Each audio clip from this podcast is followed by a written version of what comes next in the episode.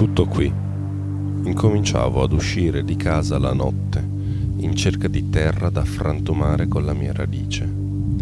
Giravo in auto, addocchiavo una possibile crepa, scendevo, la disfacevo, la rendevo voragine, una o due volte, raramente di più. Tornavo a casa, Alessandra. Chiedeva dove ero stato, la abbracciavo, la amavo, affondavo nella terra regina gonfia di umiltà e sali minerali. Mi proteggeva, inespressivo ed ebete. Non mi biasimava per l'improvviso ritiro del mio corpo ogni volta che cercavo di nutrirmi di lei. Di nuovo il caffè, il lavoro, la notte. La mia mano potente sulle urla soffocate, gli attimi di vittoria nella carne che si ritraeva, buchi neri che non mi risucchiavano più, che si piegavano alla forma pretesa dalle mie spinte. Spruzzavo euforico, figurandomi quel brodo denso che si appiccicava indelebile nel sacco. Così, e lasciavo dei segni, me ne accorsi dopo. Lasciavo segni su cui firmavo l'incubo che avevo dentro, come un bambino che non sa scrivere e perciò non viene letto. Automatismi che un tempo chiedevano aiuto al silenzio, ora allo strazio altrui. Non capivo perché lo facevo, perché avevo iniziato a farlo dopo 30 anni di vita mite apprezzata. Era più forte di me. Lasciavo tracce materiali per terra, attorno, per farmi riconoscere. Qualcosa dentro di me diceva ti aiuteranno. Fuori mi dicevano solo mostro, mostro, mostro, sei un mostro che merita la castrazione, la morte. Nessuna visita Alessandra non mi appartiene. I fratelli, gli amici, chi sono io? Ridevo sommesso agli insulti, echi che avevo già vomitato. Talvolta sentivo gli insulti dilaniarmi, risuonavano ossessivamente come gong dentro gli stessi echi che da età dimenticate hanno mangiato le mie ossa fino al midollo. Di colpo la nausea, di nuovo il bisogno di terra da spezzare sul buio. Mi cade della bava dalla bocca, ci passo la mano, gli altri non hanno visto. Tra gli altri ce n'era uno che sghignazzava sempre. Era come una stalattite impermeabile, anche se si fosse conficcato nel sole, il suo ghigno freddo sarebbe rimasto intatto. Se ne sta in disparte, risponde con occhiate di sfida a Cinzia Sembra dire, se volessi potrei spaccare anche te, bambina. Cosa ci fai ancora qui? Cinzia manda giù un nodo di fastidio senza farsi notare. Deve gestire il gruppo. Aveva detto che non era suo compito giudicarci e si sforza di mantenere la promessa e di trattarci tutti allo stesso modo, da professionista. Una lettera, l'unica in tutti quegli anni, da mia madre, insieme ad una sua fotografia. Scriveva ti rendi conto di quello che hai fatto? Ti rendi conto della vergogna che mi hai buttato addosso dopo tutti i sacrifici che ho fatto per te? È stata una disgrazia averti. La madre di un... che schifo. Cosa diranno ora i vicini, i parenti, tutto il paese di me? Arrivato al fondo della lettera, risi. Non sapevo perché. Buttai la lettera per terra distendendo le braccia dietro la testa, sul letto. Mi giro, riguardo la fotografia, gli spigoli familiari, gli occhi. Porto la lettera a Cinzia. Piango. Cinzia sta in silenzio, mi guarda. Mi ha detto di nuovo che le faccio schifo, dopo tutto quello che ha fatto per me, le punizioni per il mio bene, ogni volta che disobbedivo, portavo a casa un brutto voto. Non meritava questo da me dicevo. Ho mandato giù in questi anni i nostri dialoghi, quelli con Cinzia, finché non sono quasi diventati cellule del mio corpo. Cercava di farmi capire che quello era sadismo, non l'amore di una madre, che appena uscito da lì avrei potuto fare il lavoro che avevo sempre voluto, non quello per cui mia madre si è vantata con tutti di suo figlio. Mi disse che avrei potuto provare a richiamare Marina, dirle che ero sempre stato innamorato di lei, spiegarle perché avevo scelto Alessandra, perché sono stato in carcere. Non avere paura di essere giudicato, non avere paura di essere stato anche quello.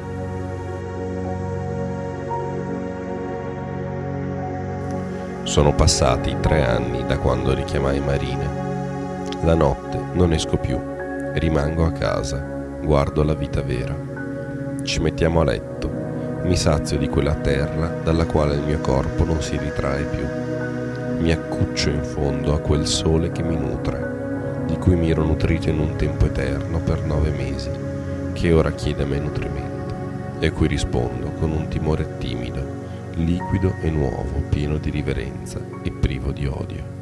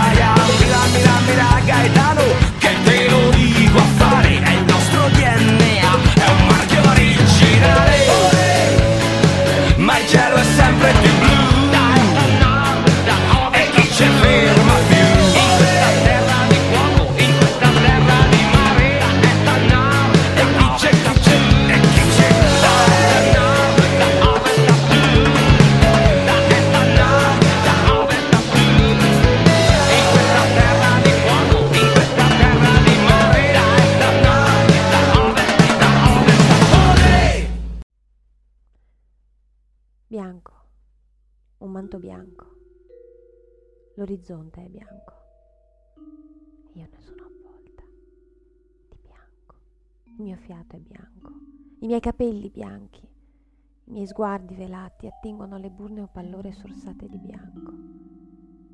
E bianchi frantumi d'ovata scodinzolano sciogliendosi in lembi di cielo. Ricoprono tutto d'un velo ammantato di bianco. Io corro il cuore frenetico danza al ritmo della pelle battuta di mille tamburi. Corro. Aridi campi sventrati in ambie ferite, cicatrici di ghiaccio spezzano i miei passi duri come impenetrabili lame di diamante, sostenendo la mia corsa nel bianco. Fugo. Inseguo, parto, sto tornando. Corro verso il tramonto prima dell'alba, verso l'oceano, verso la montagna, dentro nuvole di vento, in mezzo alla campagna, è da così tanto che corro che non me lo ricordo Lenti respiri di ghiaccio mi azzannano la gola e gonfiano i polmoni pesanti come piombo. Per ognuno di essi il mio passo più corto, la mia testa più china, distolta dalla direzione della mia corsa. Poi all'improvviso il volo. Attimi di sospesa attesa. Apnea nel vasto immoto mare bianco. Uno spuntone di terra, zolla di fango rappreso, sadica radice m'afferra inciampo e cado. Afferro il bianco con le mani. Violente le ginocchia lo percuotono fino all'osso. La sua vendetta non si fa attendere. Un dolore lancinante e freddo risale lungo la gamba, avvolge il ginocchio, lo trapassa, avvinghiandosi al femore come gelido filo spinato. Grido! Il mio canto è soffocato dal freddo. Eppure, dopo alcuni istanti mi sento già meglio. Un tiepido calore mi distende i muscoli contratti, scioglie l'acido lattico in respiri meno densi. Allora alzo lo sguardo e assaporo il riposo dopo tanto tempo. Respiro. Respiro. Respiro. La danza del cuore rallenta. Stringo le dita, il ghiaccio cola misto a frammenti di terra dal molle impalpabile tepore. Mi rialzo. Ha smesso di nevicare. Il bianco cielo è rotto in più punti da strali inclinati di pallida luce. Cammino. La gamba non duoleggia più. Cammino, ma in quale direzione? Fuggivo o inseguivo? Partivo o tornavo? Mi fermo. Lascio girare l'orizzonte attorno alle spalle come un cerchio di plastica bianca. Cerco le mie orme, ma il suolo è troppo duro, impenetrabile per poter accogliere nel suo ventre un'impronta. Poi l'aria riprende a precipitare. Bianca. Di nuovo terra e cielo sono come un unico confuso e denso strato di nebbia. Allora chiudo gli occhi. Giro su me stessa. Poi mi fermo. Sollevo le palpebre e riprendo a correre in quella direzione, incontro il tramonto in direzione dell'alba, verso l'australe oceano, la boreale montagna. Corro cuore in gola, sfiorando appena le lame di ghiaccio del suolo. Corro ingoiando fiotti di denso, livido cielo e neve bianca. Attraverso cristalli di neve, solco basse nuvole rapprese, allungo le mani per afferrare l'orizzonte. Corro nel vuoto di un universo bianco, corro e anche il tempo è congelato qualcosa in lontananza. Dapprima un lieve grigiore sfumato, poi un'ombra sottile e dritta, infine una striscia nera, come una pennellata di buio colata giù dal cielo. Mi avvicino, rallento, cammino. Mi fermo, di nuovo il mio respiro evapora, tiepido. Il sangue riprende a scorrere nitido il cuore pulsa. Guardo quella cosa dritta davanti a me. È uno spaventapasseri d'ebano. Indossa un lungo doppio petto nero stretto sui fianchi, una cravatta nera che gli sventola attorno alla gola sottile come il gambo di una rosa dalle spine fatte di schegge. Le braccia dritte e aperte accolgono il vento che lo scuote. La neve sembra averlo risparmiato quasi emanasse un calore che la scioglie. Mi guarda, con le grosse X che sono i suoi occhi, mentre sghignazza in faccia all'orizzonte come una zucca d'ogni santi. Ciao. Non risponde. Del resto è solo uno spaventapasseri d'ebano. E mi accorgo di sentirmi sola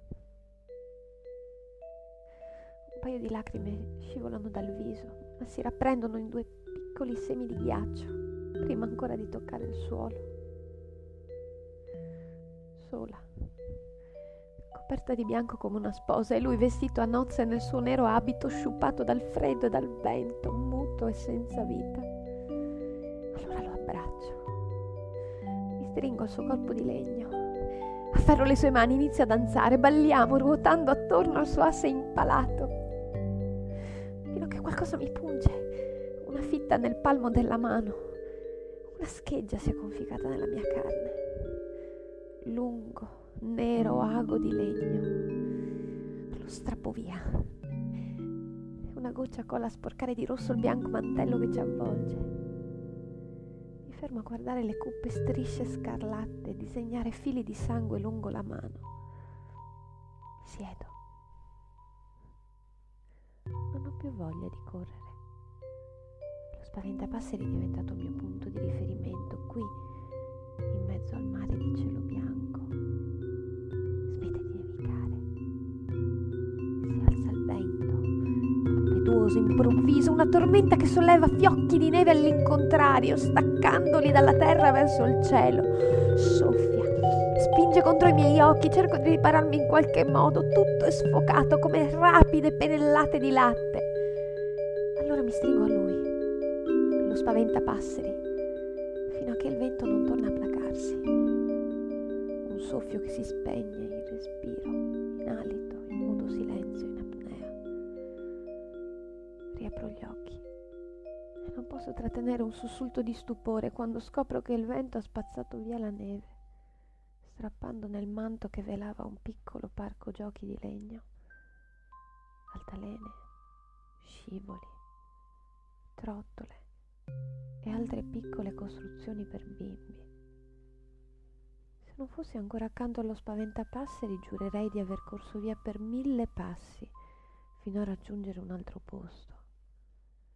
Invece è lo stesso di prima. Ha qualcosa di familiare. Bianca, come va? Ti senti meglio ora? Lo spaventapasseri ha parlato. non è possibile. Deve essere un eco del vento. Mi giro e lo guardo. Ha in mano qualcosa, qualcosa di appuntito. Ma non è minaccioso.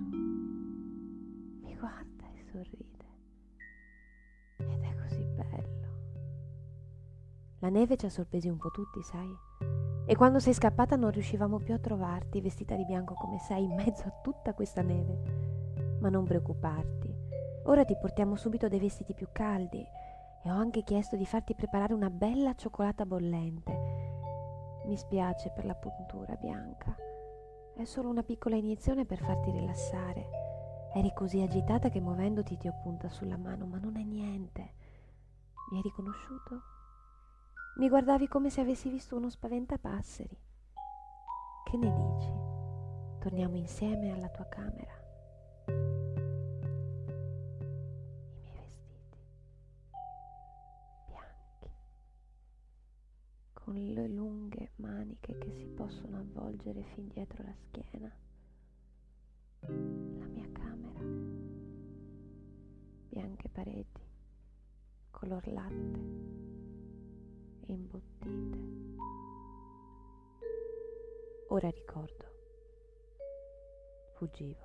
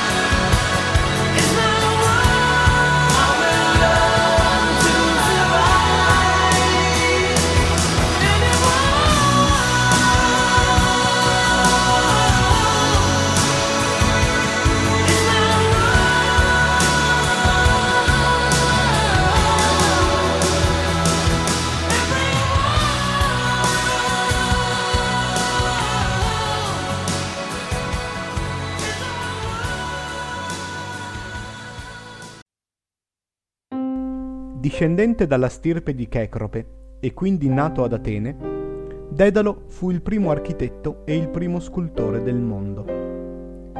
Dedalo era insomma così famoso che Minosse, potente re di Creta, lo chiamò nella sua isola per affidargli un lavoro molto importante, costruire un palazzo prigione ove rinchiudere il suo disgraziato figlio chiamato Minotauro, un uomo con la testa di toro che si nutriva di carne umana.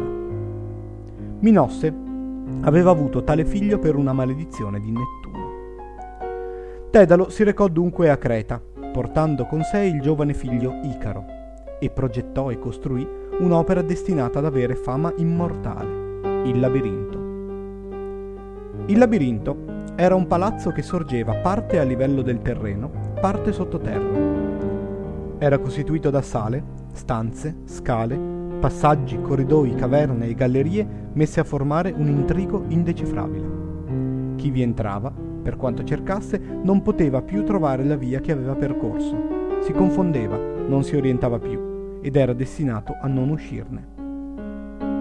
Nel labirinto venne dunque rinchiuso il Minotauro, al quale venivano gettati in pasto gli schiavi, i prigionieri, i condannati a morte e ogni anno 14 giovani ateniesi.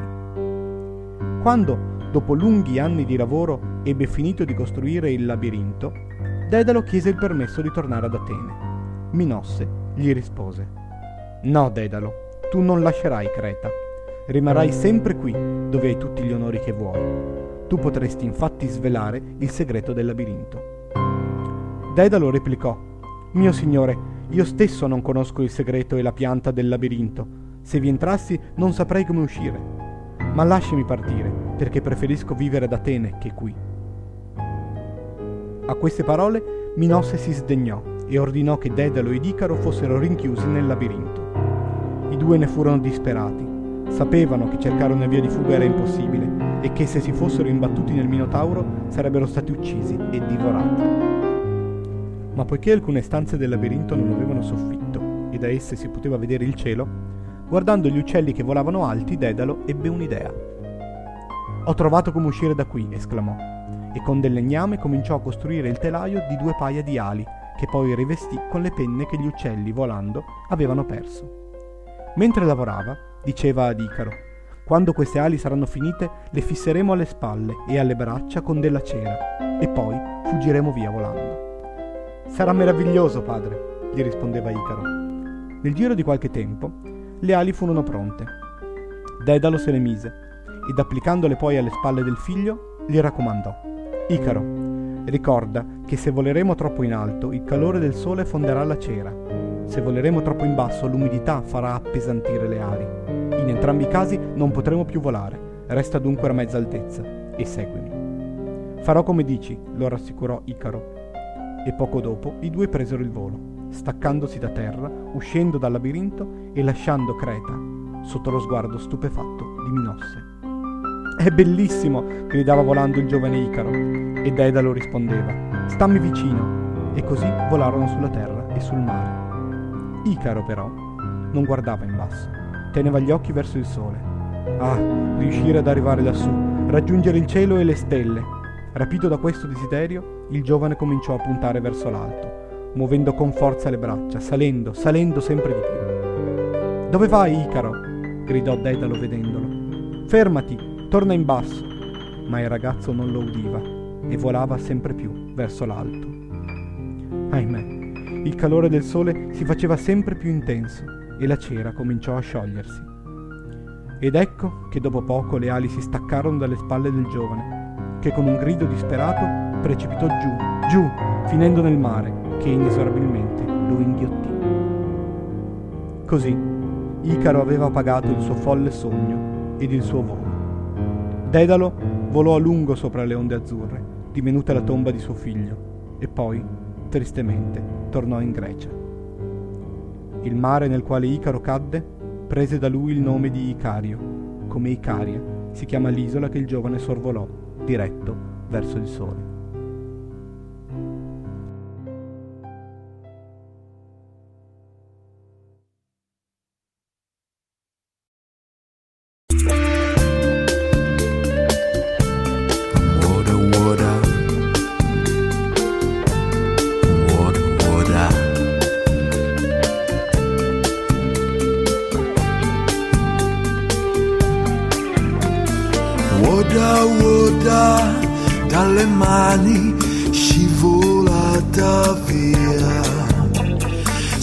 Senza odore né colore, l'eco del suono.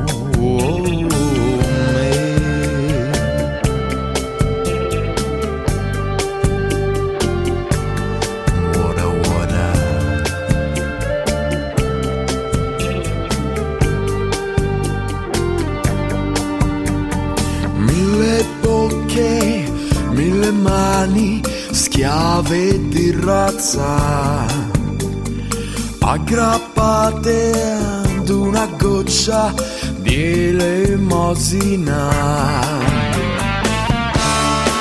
Non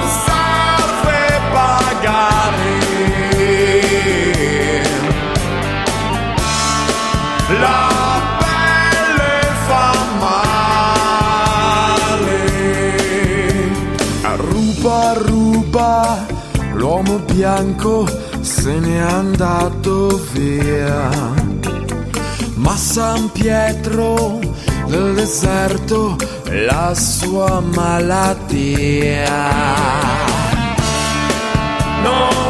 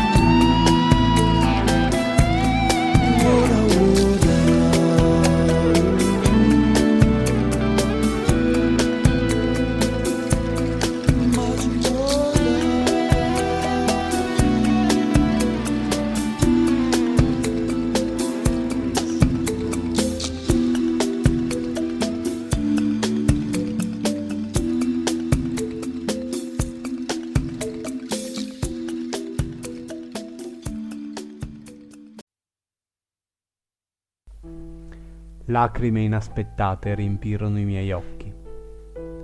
Non avevo mai pianto in vita mia e per uno stupido principio d'orgoglio, o forse per paura, cercai di reprimerle, ma non ebbi successo.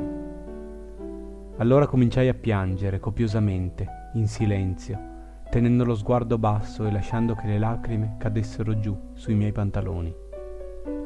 La sentii inspirare rumorosamente la fresca aria della stanza senza rilasciarla. Poi il materasso del letto sul quale ero seduto si abbassò alla mia sinistra. Così capii che lei si era venuta a sedere accanto a me. Non mi mossi, ma anche avessi voluto non ci sarei riuscito.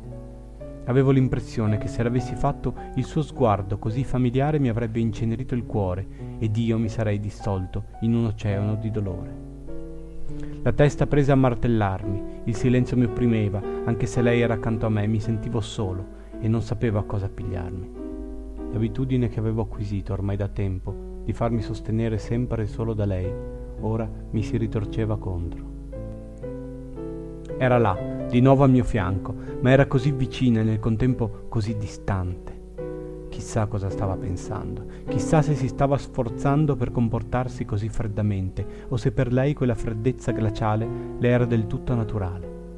No, non poteva aver già dimenticato tutto di noi, non poteva aver cancellato così tanti ricordi in così poco tempo. Non è possibile che sia finito tutto, che mi abbia cancellato dal suo cuore così velocemente, senza problemi, mi ripetevo mentalmente, quasi per convincermi, sicuramente per cercare di attenuare il mio immenso dolore. Un empio sbuffo d'aria venne a scontrarsi svolazzando sul mio viso, trasportando con sé il suo dolce profumo. Un odore inebriante di sole e sapone, un odore che avevo assaporato tante volte direttamente dalla sua pelle nuda, un odore che scatenò una tempesta di sensazioni rese amare dall'abbandono, che mi travolse, scaraventando la mia anima in una regione buia e deserta, un luogo sinora a me sconosciuto. Non ero più nella stanza fredda, non stavo piangendo e non avevo più quella meravigliosa e crudele creatura accanto a me, quella creatura così bella e perfetta che avevo amato e che amavo più di ogni altra cosa al mondo. Era la leggerezza di un fiocco di neve, la radiosità di un mattino di maggio, l'acqua fresca quando si brucia di febbre, l'abbraccio di un sorriso. Era mia, solo mia, per sempre. Non avrei mai voluto lasciarla. Le avevo giurato amore eterno, lei aveva fatto altrettanto. I suoi occhi erano sempre stati così ridenti, sempre, fino a quel fatidico giorno, il giorno più buio della mia vita, un giorno che mai dimenticherò. Mi ero subito reso conto che qualcosa non andava, che qualcosa si era rotto. Mi disse che era rimasta incinta e poi mi fissò seria, in attesa della mia reazione. Non nascondo che il cuore mi esplose di gioia. Ne fu sorpreso io almeno quanto ne fu sorpresa lei, ma non potevo proprio frenare l'irragionevole felicità che mi aveva pervaso.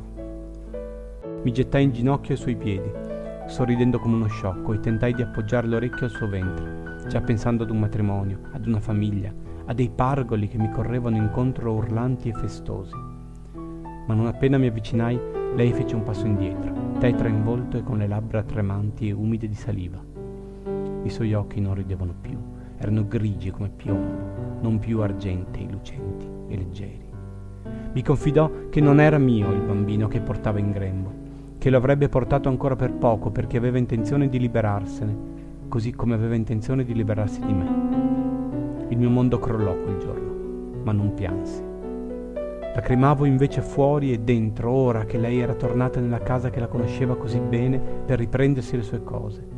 I miei agitati pensieri furono interrotti dal tocco lieve della sua mano sulla mia guancia lavata dalle lacrime. Evidentemente l'avevo mossa a compassione, o forse era ancora difficile per lei essermi indifferente, dopo tutto il tempo passato insieme e tutto il nostro amore. La sua mano era calda, così confortante. La afferrai delicatamente e la tenni premuta contro il mio viso, baciai il suo polso sottile, sentii sotto le mie labbra le sue vene pulsare del ritmo veloce del suo cuore. Il suo cuore. Un cuore che era stato mio, un'anima che non mi contemplava più, una porta che si era chiusa per sempre. Alzai finalmente lo sguardo ed i miei occhi incontrarono la finestra, un riquadro nero nel candore delle pareti. Fuori era già buio, era già notte. Gli occhi presero a bruciarmi e cominciai a desiderare ardentemente la sua vita, la sua bellezza, la sua energia, il suo cuore. Le mie labbra si dischiusero scoprendo i denti e senza che avessi ordinato al mio corpo di muoversi mi ritrovai a ingoiare freneticamente il suo sangue caldo che mi sprizzava copioso in bocca. Urlò, mi maledisse finché ebbe respiro per farlo non posso dirlo, perché mi ero perso. Bevevo il suo sangue e l'unica cosa che sentivo era il frenetico suono di due tamburi, con diverso ritmo e intensità, i battiti del mio e del suo cuore, un richiamo irresistibile e tremendo. Mi comparve un cielo senza luna pieno di stelle rosse. Sentii tra i capelli la gelida brezza della sera e in tutto il mio essere il richiamo irregolare della notte. Era ora debole, ora disperato, così sottilmente intenso da trafiggermi come un pugnale, così ammaliante, da non lasciarmi altra scelta che l'abbandonarmi completamente a lei e con lei diventare una cosa sola. Poi il richiamo, i due tamburi per un attimo si sincronizzarono e ne fui così invaso da desiderare che quella sensazione durasse per sempre, tanto mi riempiva, eccitava, soddisfaceva, doleva e torturava. Ma subito dopo tutto finì. Cominciai a precipitare e mio malgrado tornai, confuso e stordito, alla realtà. La mia dolce creatura giaceva appoggiata pesantemente alla mia spalla, gli occhi sbarrati, la bocca aperta, il collo lacerato e sanguinante. Le dita delle sue mani erano affondate nel mio braccio in un'ultima disperata mossa, un ultimo disperato tentativo di ribellione. Mi alzai di scatto, facendola cadere sul pavimento. Non mi stupii né provai ribrezzo per ciò che avevo fatto, nessun rimpianto, neanche l'ombra del rimorso. Per la prima volta, dopo troppo tempo, mi sentivo soddisfatto, mi sentivo bene. Ero riuscito a risalire dalla fossa in cui lei mi aveva gettato e questo impervio percorso mi aveva cambiato. Mi leccai le labbra, afferrai il portafoglio, mi infilai il cappotto e uscii di casa per non tornarvi mai più. Da allora vivo una vita oscura e meravigliosa. Il mondo intorno a me è stupendo, visto con gli occhi che ho nuovamente ora, occhi che avevo negato per amore. Niente è quello che appare, né quello che è, ma tutto vive e respira ed ha qualcosa da raccontarmi. È tutto così incredibile che per poterlo esprimere e fissare nel tempo ho iniziato a scrivere. Scrivere ciò che vedo e sento, ciò che sogno in ogni mio sonno di morte. Questa non è la fine, ma solo l'inizio della mia storia. Tante cose saranno ancora dette, tante aspettano ancora di essere vissute.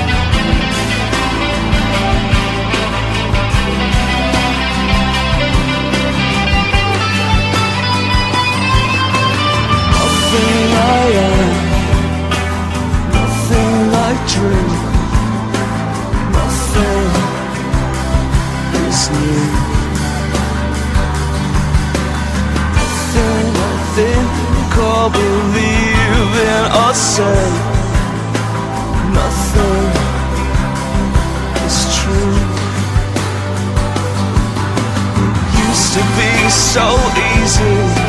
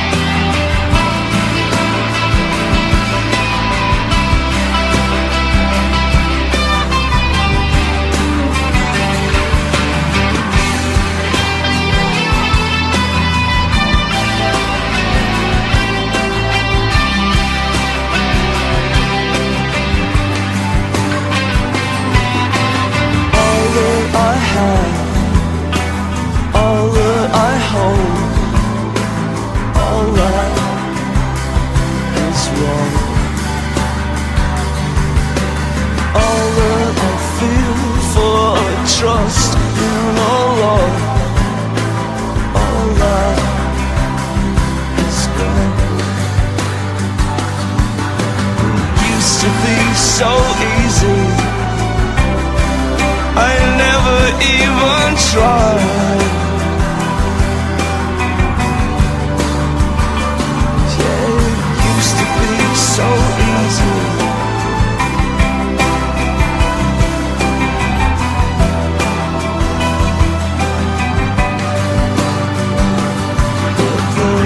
stay.